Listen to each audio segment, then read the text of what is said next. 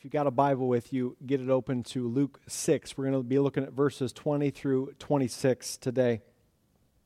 If you're new to Crosspoint, my wife Heather and I, uh, we have two children who are no longer children. We have uh, Maddie, who turned twenty-one this last week, and then Eli will turn nineteen here in a few weeks. And so for all those years, Heather and I have been prayerfully seeking to shepherd our children toward the Lord, preparing them not only for the stages that they were walking through at the time, grade school, middle school, high school, but also preparing them for adult life, that post-high school life. So in a lot of ways through the years, we've been trying to help our kids see, all right, here's how the world thinks and operates, and here's what the world values, and here is what the kingdom of God, how, how the kingdom of God operates and what it values, and how we are called to live as followers and disciples as a part of the kingdom, citizens of heaven, in the midst of being citizens here on this earth. And if I were to summarize the distinctions drawing between these two kingdoms, or how these two, this world and how we are called to live, live as Christ followers, how they how they contrast, one thing that we've been trying to say is to, to our kids is, hey, listen, the world, two drums it beats, it has others, but two drums it beats is the world says live for the moment and live for you. Live for the short term, this earthly life, because in the world's eyes, this life is all there is, and live for yourself. Put you first. Put you at the center of relationships. Put you at the center of all decisions and choices. Put you first. But the Lord, throughout His Word, has called worshipers of Him to live differently, counter to how the world thinks. You might say upside down, or maybe a better way to say is right side up, because this is how we've been designed and called to live, enabled to do so through a restored relationship with our Father. And so the Lord calls believers to live with eternity in mind and live for Him. We're going to live this life fully aware of its brevity, and so we're going to be wise with the time that we've been given and live out that heavenly identity while here on this earth. We're going to live this life fully aware that there is an eternity to come. And so we're going to grow in our devotion to the Lord who has saved us and live for Him and love Him and others and bring our God glory. We're not going to use our freedom in Christ to serve us, but Galatians five would talk about that we use our freedom in Christ to serve the Lord and love the Lord and serve and love others. We're not going to settle for living for ourselves, for we know that deeper joy is found in knowing the Lord and loving Him, loving others. It's that old acrostic of J O Y, joy, Jesus, others, you. When we prioritize Christ and then others and we put ourselves last or in that third place, that is where joy is found, not in us asserting ourselves or putting ourselves first. As your pastor, I want us to discover the joy it is to know the Lord and to be known by Him. I pray that for our earthly family tree, the Steinbeck family tree. I pray that for the Crosspoint family tree, that we would be a people who would live with eternity in mind, living for the one who's enabled us and brought us into the kingdom, who died and rose again for us, that we'd reject that temptations that we all face to live short-sighted, to live only for the temporary, only for the moment. We'd reject putting ourselves first because we know that's not how the Lord has called us to live. We are new creations in Christ, and so we live for Him.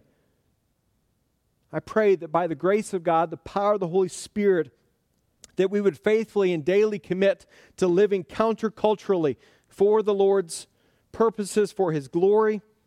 And so for twenty-one plus years, we've been trying to prepare our children to go out and be disciples of Jesus who will be in this world, but not of the world, who will be missionaries. This is what we do, right, parents?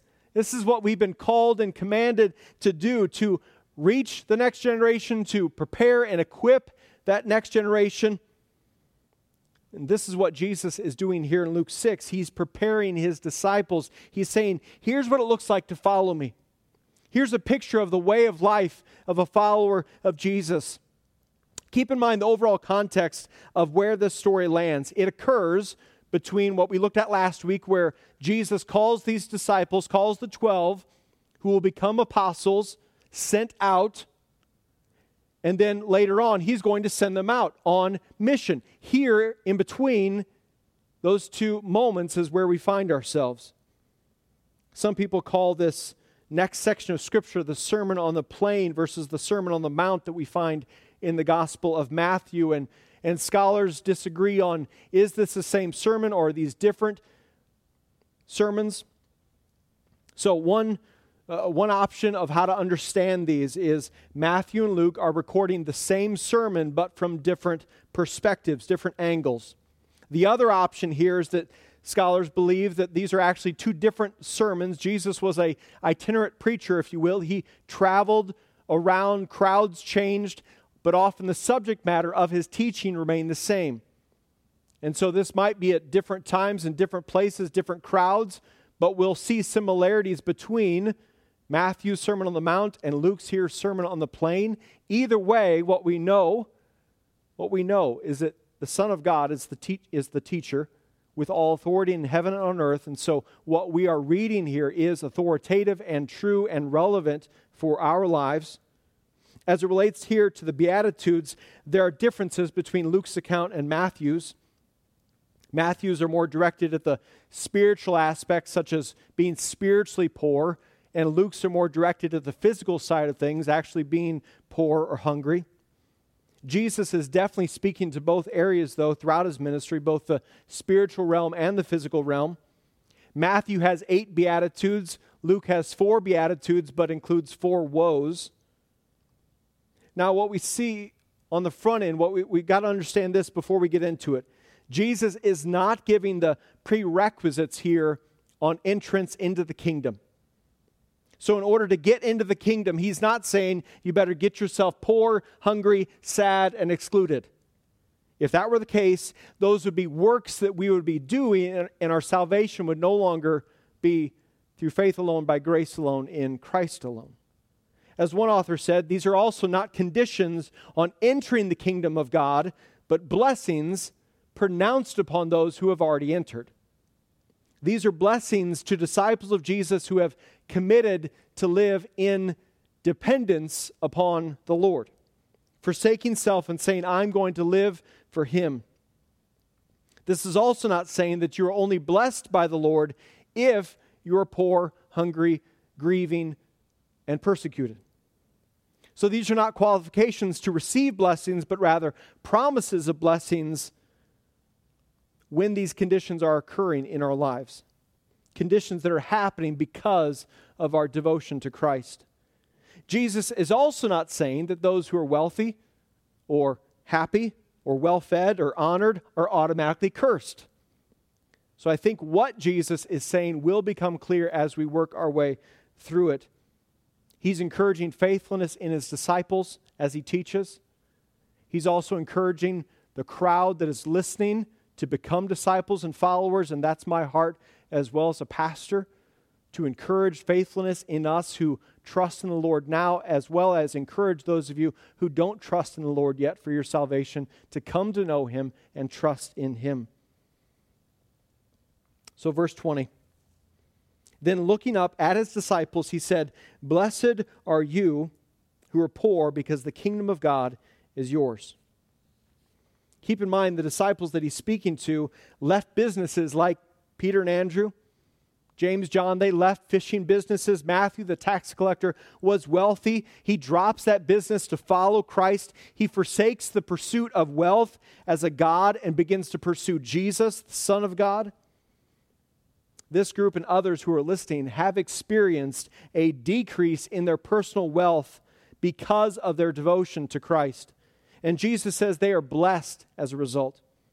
Jesus makes it very clear here in Matthew six that, that we can't serve both God and money in Matthew's account of the Sermon on the Mount. Matthew, the tax collector, couldn't continue to steal from people and line his own pockets and put himself first if he was going to follow Jesus. He had to forsake that and trust in the Lord who would provide for him. Money itself is not evil. But the love of money is the root of all kinds of evil, Scripture tells us. The love of money can rule your heart and life. The love of money brings corruption. The love of money brings a false sense that you can depend upon yourself and rely upon you. We see later in the Gospel of Luke, he records two stories that illustrate the love of money. Luke eighteen, the rich young ruler. The ruler was unwilling to surrender his control over his money because he thought it was his. He was the ruler over it. He was unwilling to entrust it to the Lord and hold it in an open hand. And so Scripture says he walks away sad because he's unwilling to let go of his love of money in order to have a greater love for the Lord. Zacchaeus, though, in, in Luke nineteen, was wealthy and yet forsook. forsook or repented or rejected that love of money and self and reoriented his life around the Lord's purposes and began to give generously. It was clear through this wee little man's actions that he was trusting in the Lord and salvation had come to him and his household. He was loving God and saying, I'm no, I'm no longer going to love money. You'll notice in each of these blessings, there is a clear posture that says, I need the Lord. I am in dependence upon the Lord. I need the Lord for material provision. I need the Lord for food and satisfaction. I need the Lord to comfort me in my grief. I need the Lord and His presence and His relationship when I'm being slandered or excluded or persecuted. Verse twenty-one, blessed are you who are hungry now, because you will be filled. What is now won't be forever. If you're without now, you won't be without forever. The Lord is bringing and will bring relief. All things will be made new in the end. We know that now in this life that Jesus is our bread of life, our living water. And in the future, in eternity, we will never grow hungry. We will never grow tired, never grow faint. We will be filled. We will not be lacking in any way. And now in this life, we depend upon the Lord. It is not we depend upon ourselves for our entire lives and then we reach eternity and then we flip it and say, well, now we'll depend upon the Lord. No, this earthly life is practice for what we do the rest of our lives into eternity. We live as citizens of heaven now, and out of that identity, we are saying when we sense lack in our lives or when we are well-fed and in abundance, either way, our dependence is upon the Lord.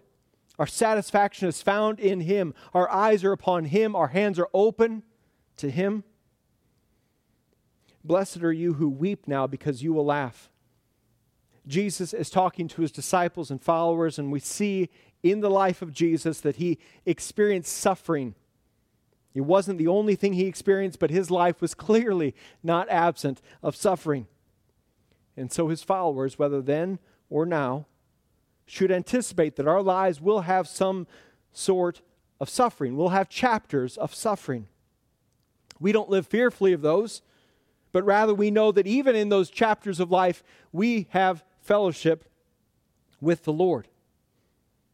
The Apostle Paul wrote in Philippians three ten, my goal is to know Him and the power of His resurrection and the fellowship of His sufferings, being conformed to His death. So in a Christ follower's life, there's going to be cross-like sufferings, but there's also going to be resurrection-like joy, joy that is in the midst of suffering. Because we know the cross, we look at the gospel, and the cross is not the end of the story. Resurrection is coming, loved ones. So we have living hope now and eternal hope in the future. When we walk by faith, we live by faith. Hebrews eleven gives us all these stories throughout Scripture of people who lived by faith. And all their stories have some element of suffering. And in the end, they all end with eternal joy and laughter and rest. No more suffering, no more tears, no more grief. Resurrection is coming, loved ones. Verse twenty-two, blessed are you when people hate you, when they exclude you, insult you, and slander your name as evil. Disciples of Jesus will face opposition. Jesus is preparing the twelve and others who are listening for that opposition. Don't be surprised. We see that opposition play out in the New Testament. And some of you know that reality as well. You faced opposition from family members as you have followed and obeyed Jesus. You face opposition from an unbelieving spouse or from friends who want to exclude you or slander or spread false rumors about you. Or maybe someone has said, hey, you're no, no longer invited because when you step into the room, you just kill the atmosphere because you're unwilling to partake in what we want to do. Maybe they begin to mock your faith or mock your God. And Jesus says to you, blessed are you. See, many of us wrongly think that our faith in Christ is intended to be kept private, a, a secret almost. But in the context of here in Luke, a, a person's faith was very, very public. To identify with Jesus as Lord and Savior was to identify publicly. Think of Peter and Matthew, the disciples. They're, they're leaving old lives, and that is a very public departure. Everyone found out, and praise God, everyone found out. Praise God, the twelve didn't keep their devotion to Christ secret, but lived it out because they lived it out, and those convictions shaped their life. It led to persecution. And at minimum, it led to being socially outcast or excluded or slandered at times. And at worst, as we look at the apostles, it led to martyrdom. See, we all have this desire in us to be liked. We're born with it. We want acceptance. And so Jesus is saying there's going to be times in your life when because of your public faith, you will not be accepted. And Jesus actually says you are blessed as a, res- as a result because we are continually accepted in the Lord. That in Christ's identity doesn't change. In Matthew ten, Jesus tells his disciples that faith in Christ may actually cause division among your earthly family. Some of you are living that or have lived that before. May the words of Jesus encourage you today. We want acceptance. It's part of our, our God-given wiring, but sin distorts that and twists that, and so we look for acceptance or identity in people around us, horizontally, rather than the Lord. And so we're prone to hypocritical living in pursuit of earthly acceptance. Blessed are you if you are rejected for being unwilling to go in the crowd on the wide road toward destruction. Verse twenty-two is a beautiful and encouraging promise that even when we face human rejection because of our faith, we will never face heavenly rejection from our Lord and Savior. Some might argue that in the midst of persecution or exclusion or those difficulties, our awareness of being in Christ, our awareness of his presence and our relationship with him actually deepens. It gets stronger. That phrase of because of the Son of Man at the end of verse twenty-two gives us context into these four blessings. It reminds us here that Jesus is talking to his disciples who are experiencing poverty, hunger, grief, exclusion, and persecution because of their devotion to and belief in Christ. They, they're experiencing the, these physical realities, and yet they are still blessed both now and in the future because physical circumstances do not determine or dictate our joy or happiness. We live with eternity in mind, which reminds us of the end of the story and the living hope that we have now, the eternal hope that is coming. The kingdom of God is full of faithful people who can live above their circumstances and trust in the Lord. The kingdom of God is full of faithful people who can live above their circumstances, lift their eyes, and put their trust in the Lord. And Crosspoint, that describes so many of your lives, is deeply encouraging to witness. And here's the one command that Luke gives in this passage, verse twenty-three. Rejoice in that day and leap for joy. Take note, your reward is great in heaven, for this is the way their ancestors used to treat the prophets. Rejoice in that day. That is not just speaking of eternity. He's speaking of now. Rejoice now is another way to translate that. Do this now. Leap for joy now. I don't know the last time you leapt, but this is over-the-top joy. This is deep in your soul, even in poverty, even in hunger, even in grief, even in exclusion and persecution, deep anchored joy.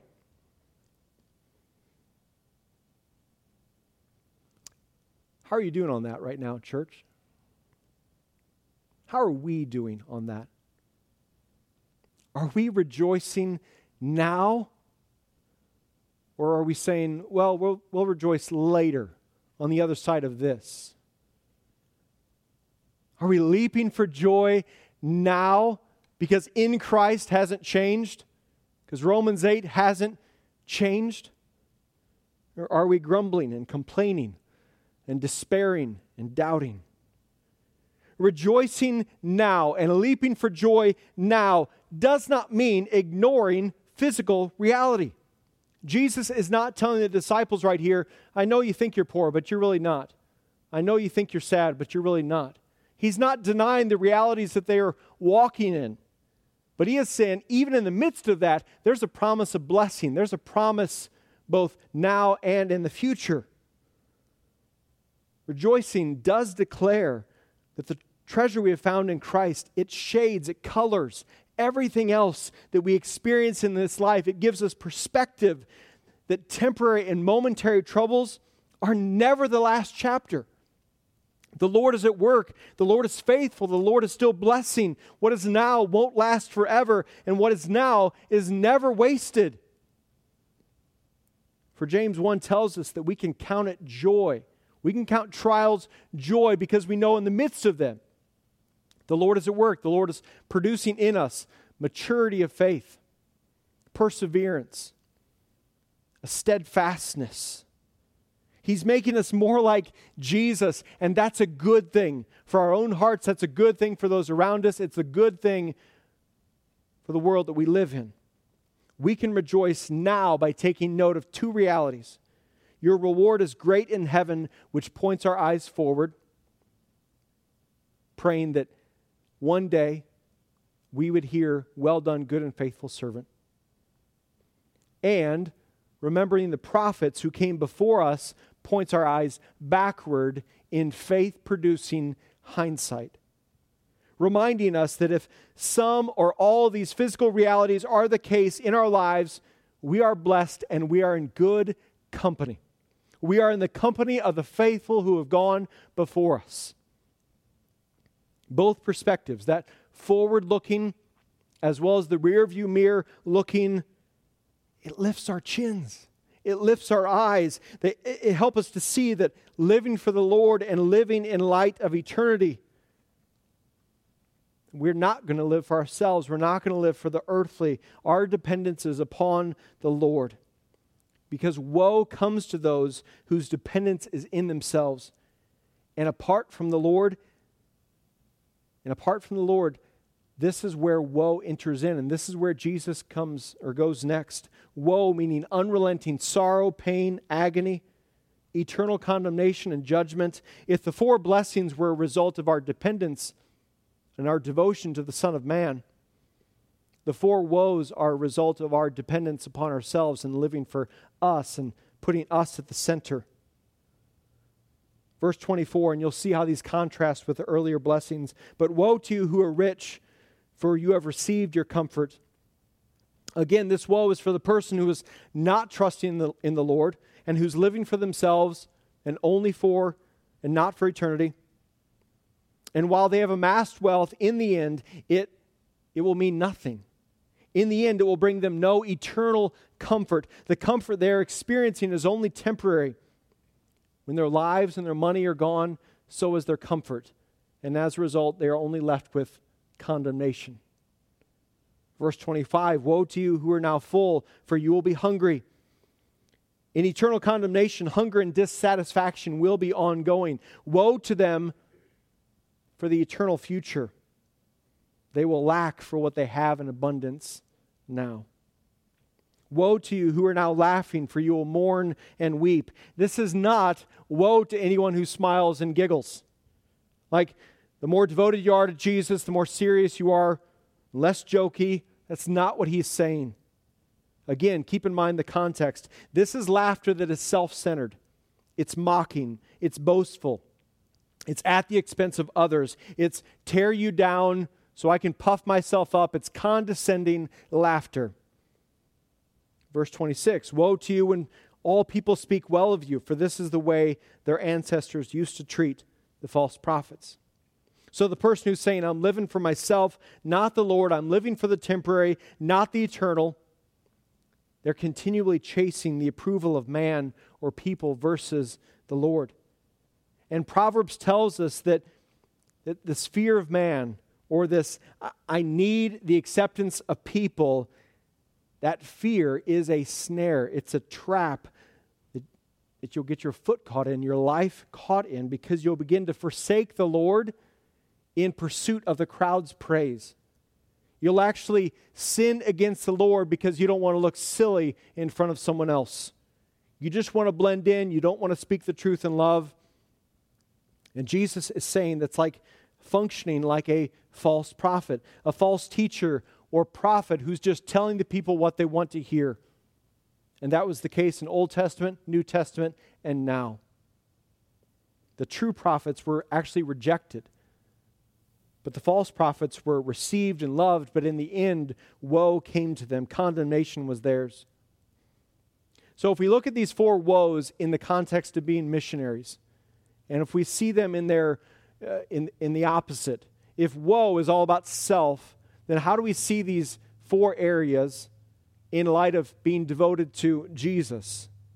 Well, as it relates to money, we are called to be generous, to live a generous way of life. If the Lord has blessed you with wealth, then use it for His purposes. Store it up in heaven. Invest it into the kingdom. Plant seeds into the into lives. Sow seeds into the work of the Lord. That's the blessed life. As it relates to hunger, let's broaden it out and just call it satisfaction. We are called to find our ultimate satisfaction in the Lord. We're going to reject that temptation to try to, try to find it in earthly things or created things. Instead, we're going to look to our Creator who is forever praised. That's the blessed life. As it relates to laughter, at the heart of that woe that Jesus pronounces is pride, a pride-filled and motivated mocking. And so as missionaries, we're going to choose humility in Christ, using our words to build others up, strengthen them, speak words of life, speak truth, spur them on. That's the blessed life. And finally, as it relates to the praise of others, we are called to live for the praise of our God alone, living to make much of Him. So we're going to be willing to stand out from the crowd or swim upstream or look different than culture, because that is what Jesus did, and we're following Him. We're seeking to become more like Him. That's the blessed life. You guys want to come up? One commentator said this about this passage. I think it sums it up well. An attitude of independence from God is the roadmap to destruction. Its reward is fleeting, limited to the present. An attitude of independence from God is the roadmap to destruction. Its reward is fleeting, limited to the present. We're going to be continually tempted to live independently from the Lord and live for the temporary. But brothers and sisters, we've been redeemed. We've been rescued. We've been reconciled, brought into relationship, a new spirit, new heart, new creations in Christ. And now we are called to live out that identity, live dependently upon the Lord and live for Him. Father, I pray that You would enable us to do just that, that You would strengthen our faith, God, that You would enable us by Your Spirit and by Your grace to rejoice now, that we would leap for joy now, that there would be this deep anchored joy that is in Christ, that is unchanging. Lift our eyes and our chins, take our faces like a father and just kind of lift us up to be able to see past circumstances and see the eternal and see Your goodness. Enable us to worship You well in this season and in the coming days, weeks, and months. May You be glorified, and we love You. In Jesus' name, amen. Let's worship together. If you have been raised with Christ, seek the things above, where Christ is seated at the right hand of God. Set your minds on things above, not on earthly things. For you died, and your life is hidden with Christ in God. When Christ, who is your life, appears, then you also will appear with him in glory. Father, would you en- enable us to live in such a way, Spirit-empowered, lavished in your grace, to live in such a way that in the end we would hear, "Well done, good and faithful servant." Be exalted through our way of life. Be exalted through our words. Be exalted through our relationships. Be exalted through our lives this week. We trust you. We depend upon you. In Jesus' name we pray. Amen.